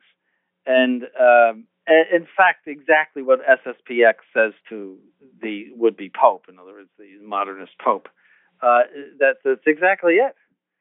They even say, you know, all, all that we need to do is recognize him. We don't have to obey him. Yeah. Um, I heard that from one of the resistance priests. uh, yes, that all we have to do is recognize him, not obey him. Uh, so it it it's clearly, uh, as I said, exploded by by this statement of Pius IX, as if he were speaking to the Society of St. Pius X. And it shows that their position is absolutely unacceptable and non-Catholic. It is worthy of anathema. But even primary school catechism would suggest to you that to be a Catholic, you have to not only recognize but also submit to the Roman Pontiff. Uh, yes, it's. I mean, it's it's a hypocrisy to say he is the Roman Pontiff and understand that in the Catholic sense, and say that we are not obliged to obey him in matters that pertain to to discipline uh, and uh, and faith. Uh, they they would say, well, he's uh, the SSPX responds, well, it's like a bad father. Uh, you know, when when he tells you to do mm-hmm. something wrong, you don't have to pay attention to him, which is an entirely false analogy. Uh, for this reason, first of all, your father is always necessarily your father. You can never change that fact. okay, no, it's based on on physical causality whereas the Pope is the Pope based on a, re, a spiritual relationship, which can change. He can resign. He can, you know, he's not necessarily always the Pope. Uh, and if he defects, he can, you know, also f- fall from the papacy. Uh, so that's the first thing. And the second thing is that your father does not have the gift of indefectibility and infallibility. He can tell you to do something wrong. Thirdly, that argument would work in the case of a pope who gave you a specific single command, if a pope, God forbid, said to you, spit on a crucifix, you could yeah. say legitimately no, because he's not making a universal law. He is not engaging the indefectibility and infallibility of the Catholic Church in telling you to do that. He's your superior, but he can make a mistake in those things. He is capable of that. He is not capable of erring in what he prescribes for the whole church. And and so that on those three counts, that argument is nonsense. There is no true analogy there. It's just pure nonsense. The other argument they give is, well, we had bad popes in the past, and this is a bad pope, uh, and therefore we just have to get through it and you know hope for the best the next time. Uh, the bad popes in the past were people who were worldly and uh, who had girlfriends and, and mistresses and whatnot. This has nothing to do with that. I mean, if he had a hundred mistresses in that Vatican, but were defending the faith at the same time, yes, that would be an awful situation. But it would not in any way affect the life of the church. It's a mm-hmm. false analogy, uh, and uh, so it doesn't hold any water at all. But that, that's typically things that they say to the lay people who eat it up. And uh, one of the reasons they eat it up is because SSPX seems to fulfill everything you recently talked about. That is, uh, they are with the hierarchy, they're with the Pope. Uh, we have this visibility. We have the right to this. You see, we have a, a right to the traditions of the church, and they can't take it away from us. And therefore, we take this position in the hope one day of having our rights uh, recognized by the modernist hierarchy. Uh, that is the mentality of the SSPXer. They perceive sedevacantism as a fall from the hierarchy of the Catholic Church, a, a defection from the hierarchy of the Catholic Church. And that's why they have a horror of it. In fact, it is not at all. It is actually a recognition of the fact that the hierarchy of the Catholic Church carries the assistance of Christ and carries indefectibility and infallibility in everything that regards the universal teaching and universal discipline. Moving on towards the end of the article now, we're just applying those principles that we've we've spoken about. The fact that the Novus Ordo is either Catholic or it is not Catholic, but it can't be both. If the Novus Ordo is Catholic, accept it. If not, reject it and it, it is impossible to recognize the authority of the Pope without at the same time recognizing the prerogatives of his authority. And we apply that principle to the Ecclesia Dei solution, and it can be summarized uh, pretty much as this. They accept the Novus Ordo is Catholic, they are consistent and logical in their thinking, but they are wrong because the Novus Ordo is clearly not Catholic. Yes, that's, that's a fundamental principle and a fundamental decision that everyone has to make. Then, if we move to the Lefebvre's position, the, the position of the Society of St. Pius X, they would say that the Novus Ordo popes are heads of two churches. The Novus Ordo is extrinsically Catholic and not Catholic. They recognize the authority of the Novus Ordo popes, but they ignore the third principle because they reject the prerogatives of that authority. Mm-hmm. And the Novus Ordo hierarchy is the Catholic hierarchy that excommunicated the bishops that they have for a long period of time. Yet they, they mm-hmm. ignore that. Yes. uh, on on that question very quickly, can you can you as a as a member of the clergy exercise power of orders without church hierarchy approval? Absolutely not. well, yeah, I know that's the answer, but let's let's just make it clear. well, it would be uh, uh, just think of a pilot, say you know some pilot from Australia that walks onto a British Airways jet and takes it out, you know, uh, runs it down the runway and flies it out uh, to wherever he wants to go. You know, he just happens to have a, a pilot's license. Maybe he's in the military or something. He knows exactly how to fly it. In other words, he has power of orders. So he has the ability, but he needs a license to take it out. they they will arrest him wherever he ends up. You see, because he does not have the authorization to use that aircraft. Uh, and it's the same principle that uh, it's not sufficient to have power of orders. You need authorization. The the sacraments must come under the governance of the Catholic Church, and that's the Catholic hierarchy. So uh, we don't just ordain people and send them out and, and tell them, you know, uh, give sacraments where you will. Those sacraments are the property of the Catholic Church. They are given under the, the tutelage and, and government of the Catholic Church. Um, uh, just like any other corporation would would protect its property in that sense and and regulate its use. Uh, mm-hmm. So the Catholic Church. So it, it, you know the uh, the only thing that would permit it is in a situation of the absence of the hierarchy, where you do not have recourse to to the authority to say you know we are in a in a difficult situation. Can we act in this case? Uh, and so that that's where what we call epikeia takes over. That is, if the authority were there, we can presume that they would want us to give these sacraments so that the people don't starve. That's that's the principle that we work on. SSPX cannot cite epikeia because epikeia is only good in the absence of the lawmaker. If you cannot contact him, if you cannot, if he is away, if, you know, just there's no possible way of, of uh, but the lawmaker is, is very you can send him an email uh, and uh, uh so uh, they cannot cite epikeia for what they do. They are just disobedient and, and schismatic in their in their use of the sacraments because they, they, they are in defiance of, of the local hierarchy according to their principles. You know if somebody said well I don't agree with with your epikeia explanation then it would be necessary for Catholic priests to uh, lock their doors and say Mass inside their homes and tell the lay people, uh, say your rosaries, but don't ask me for a blessing for the rosary.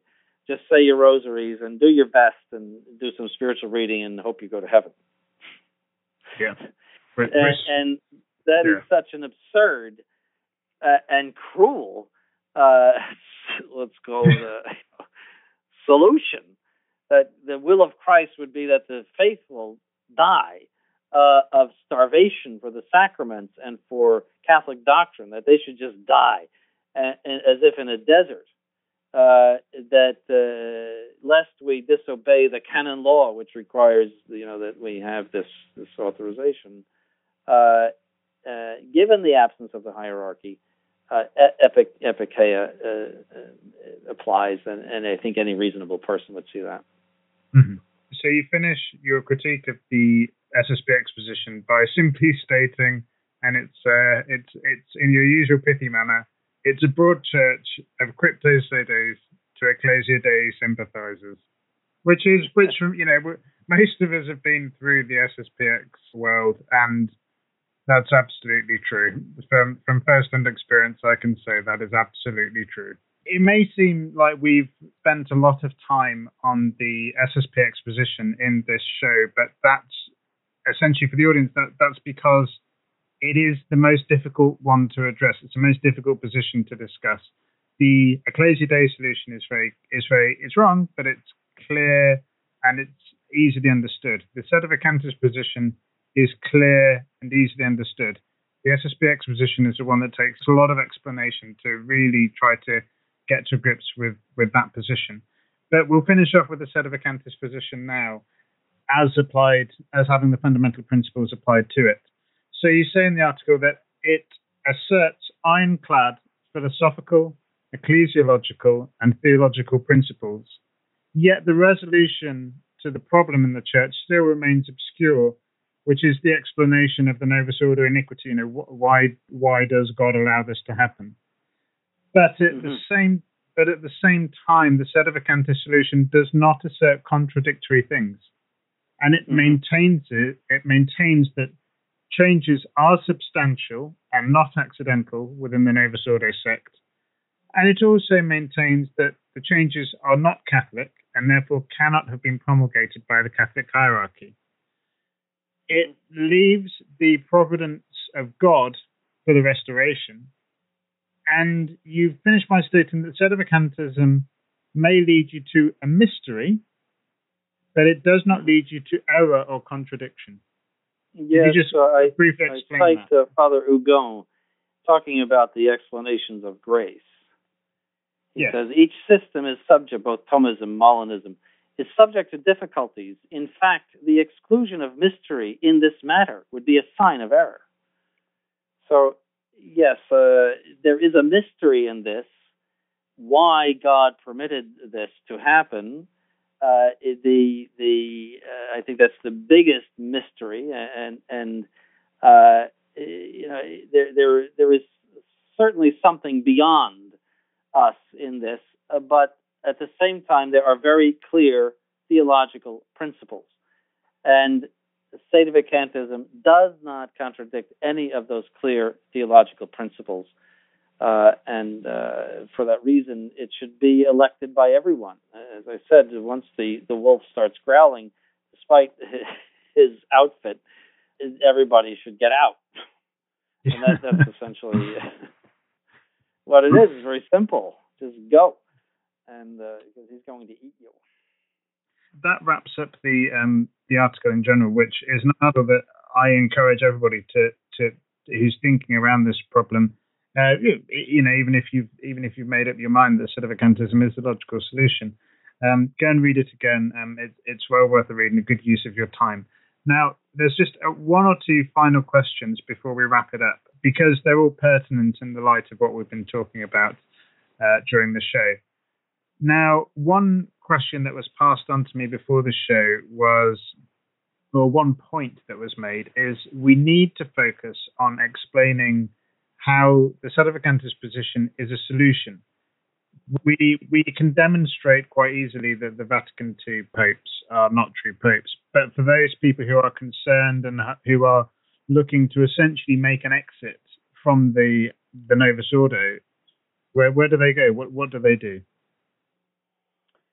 Well, they have to find priests that are um, sedevacantists, that is, who take the Catholic position that the Novus Ordo is a substantial alteration of Catholicism, and who put that into practice by uh, a, public position of uh, repudiating the Novus Ordo hierarchy uh, as the Catholic hierarchy. Uh, that uh, that that's what they need to do in order that a uh, that a mass be Catholic, it is not sufficient that it have a Catholic rite, uh, or that the priest might be Catholic and he might believe everything he should. That's not sufficient. In order that it be a Catholic mass, it must be in union with the Catholic hierarchy. Now, when the when there is a Pius XII on the throne and and uh, a Catholic uh, local bishop, their names must be in that canon of the Mass, recognizing them as the Catholic hierarchy, and he must be authorized by the, the Pope and the Bishop to say that Mass.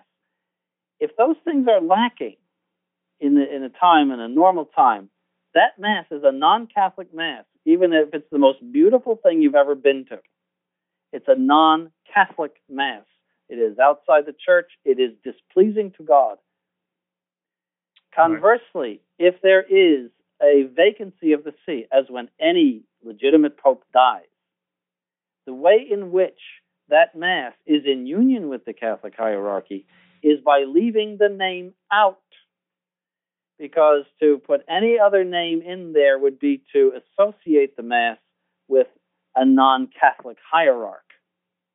So the, the absence of the name in the canon of the Mass is a sign of being united to the church's hierarchy. So if now, you put in, yeah, go ahead. Well, I was just going to make the point as well that some people forget about. You, the priest also has to mention the name of the local ordinary in the canon. Is that right? Correct.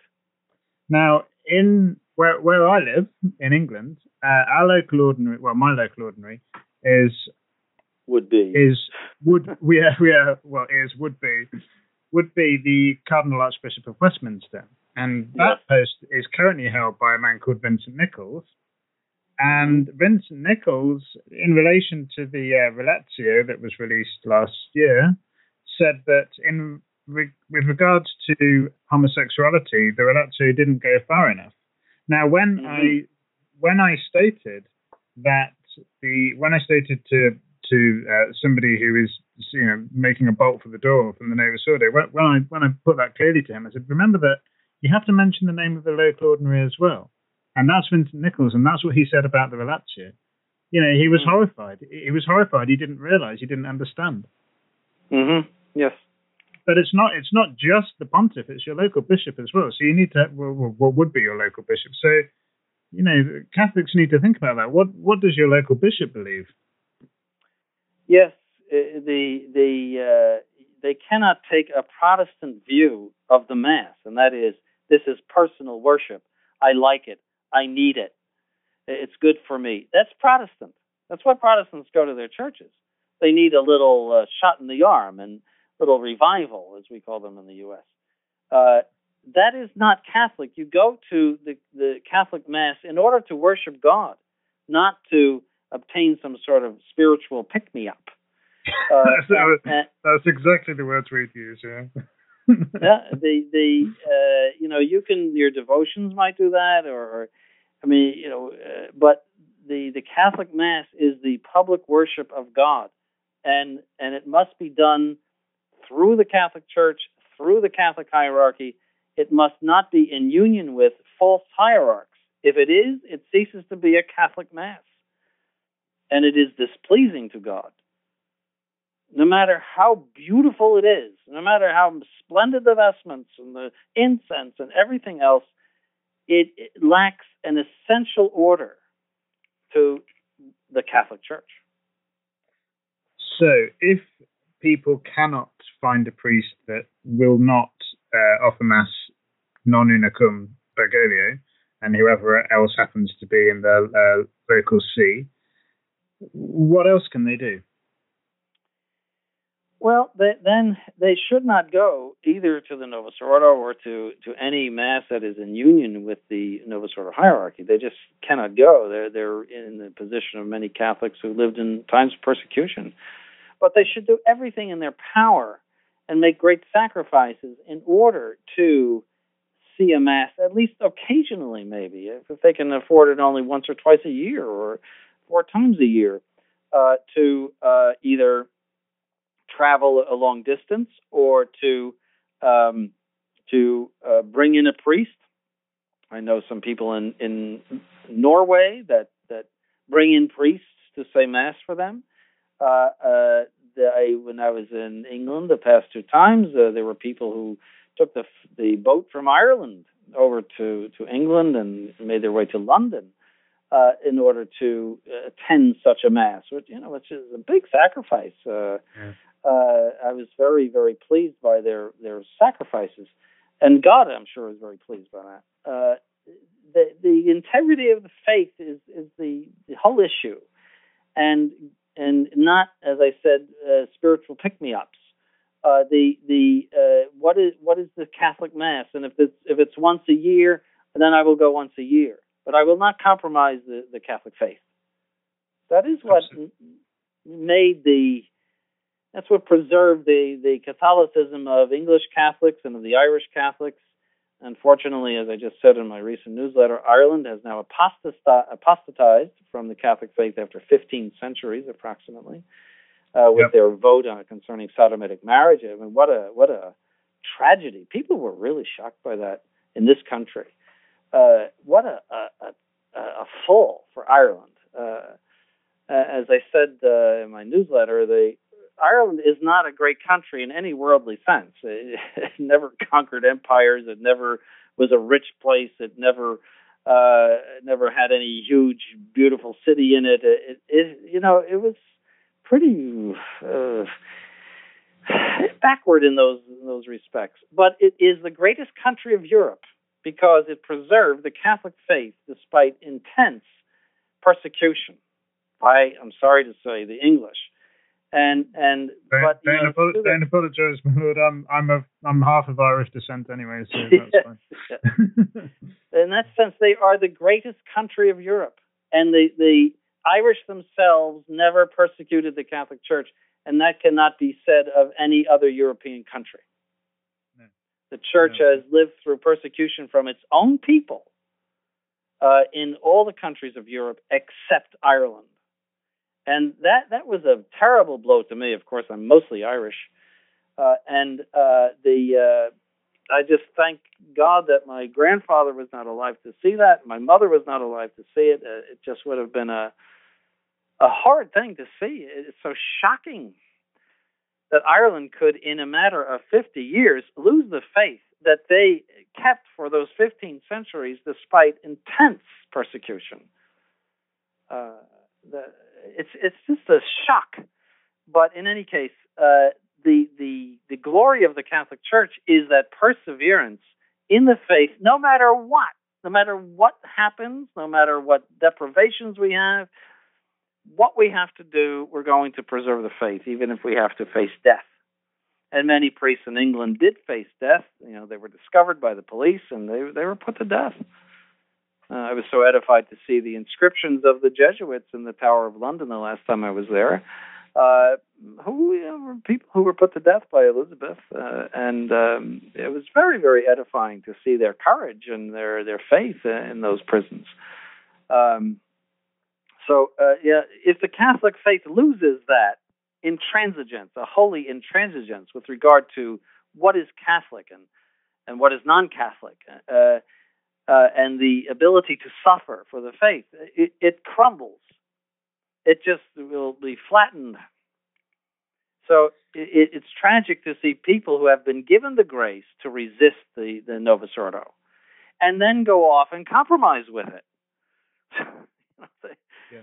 they, they, they, they, they've been taken away from the savage dog and they walk up to the dog and put their hand in his their their hand in his mouth yeah, no, ab- ab- absolutely. And and there are there are with you know with modern te- well you said you said to me in the past the the two key enablers of the um, the sedevacantist or the, the the traditional Catholic movement have been the jet engine and the internet. And the internet does provide a lot of resources. Um, they've got some go through the Great Epine High broadcasting mass um, several times a day on Sunday people can still pray their rosaries. They still have statues in their houses. They can still do everything apart from physically go to their local uh, Novus Ordo building.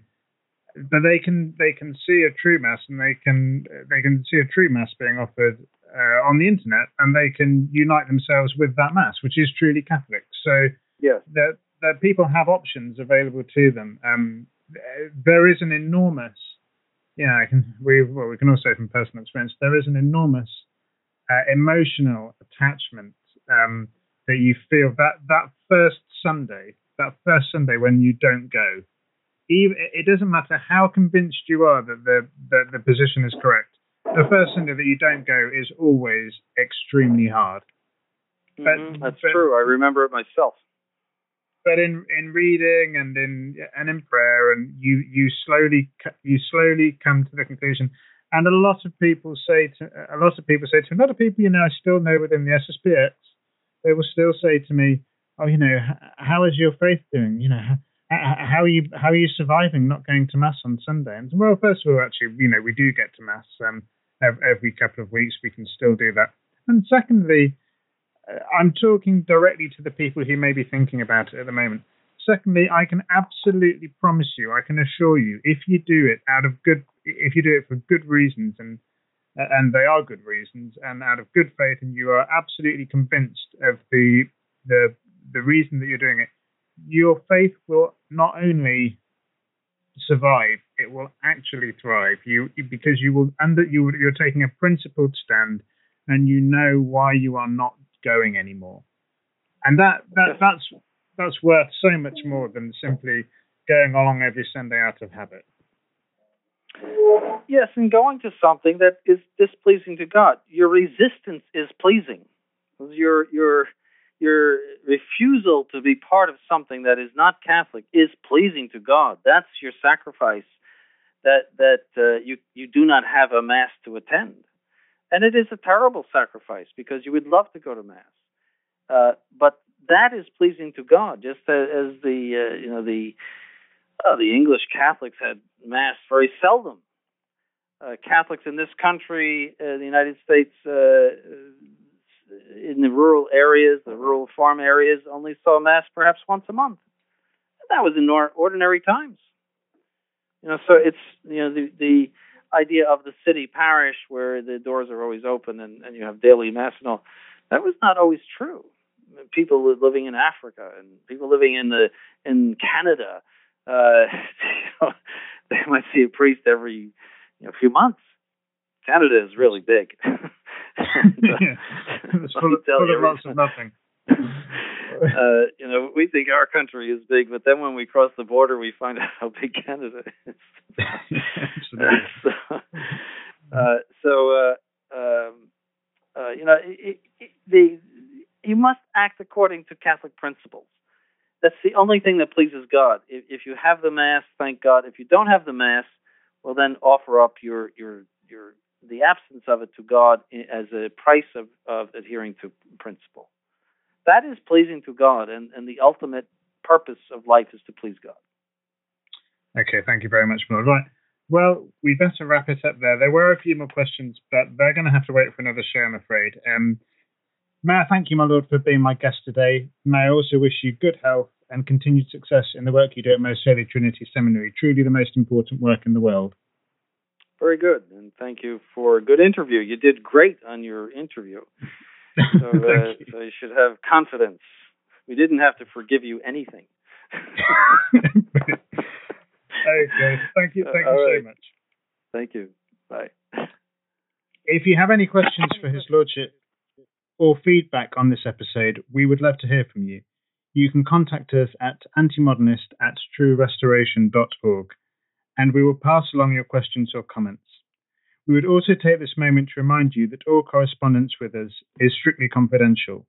All of us here at the Restoration Radio Network would ask that if you found this show to be informative, helpful, or in any way beneficial to you and to your faith, that you please consider sending a note of thanks to the clergy who help make our network worthwhile. Remember that above and beyond a material contribution, the most important donation you can make to our work here is prayer. Please think of offering a Mass, a Rosary, or even a simple Ave for our work the next time you pray. For the restoration, I am Matthew Gaskin. May God bless you.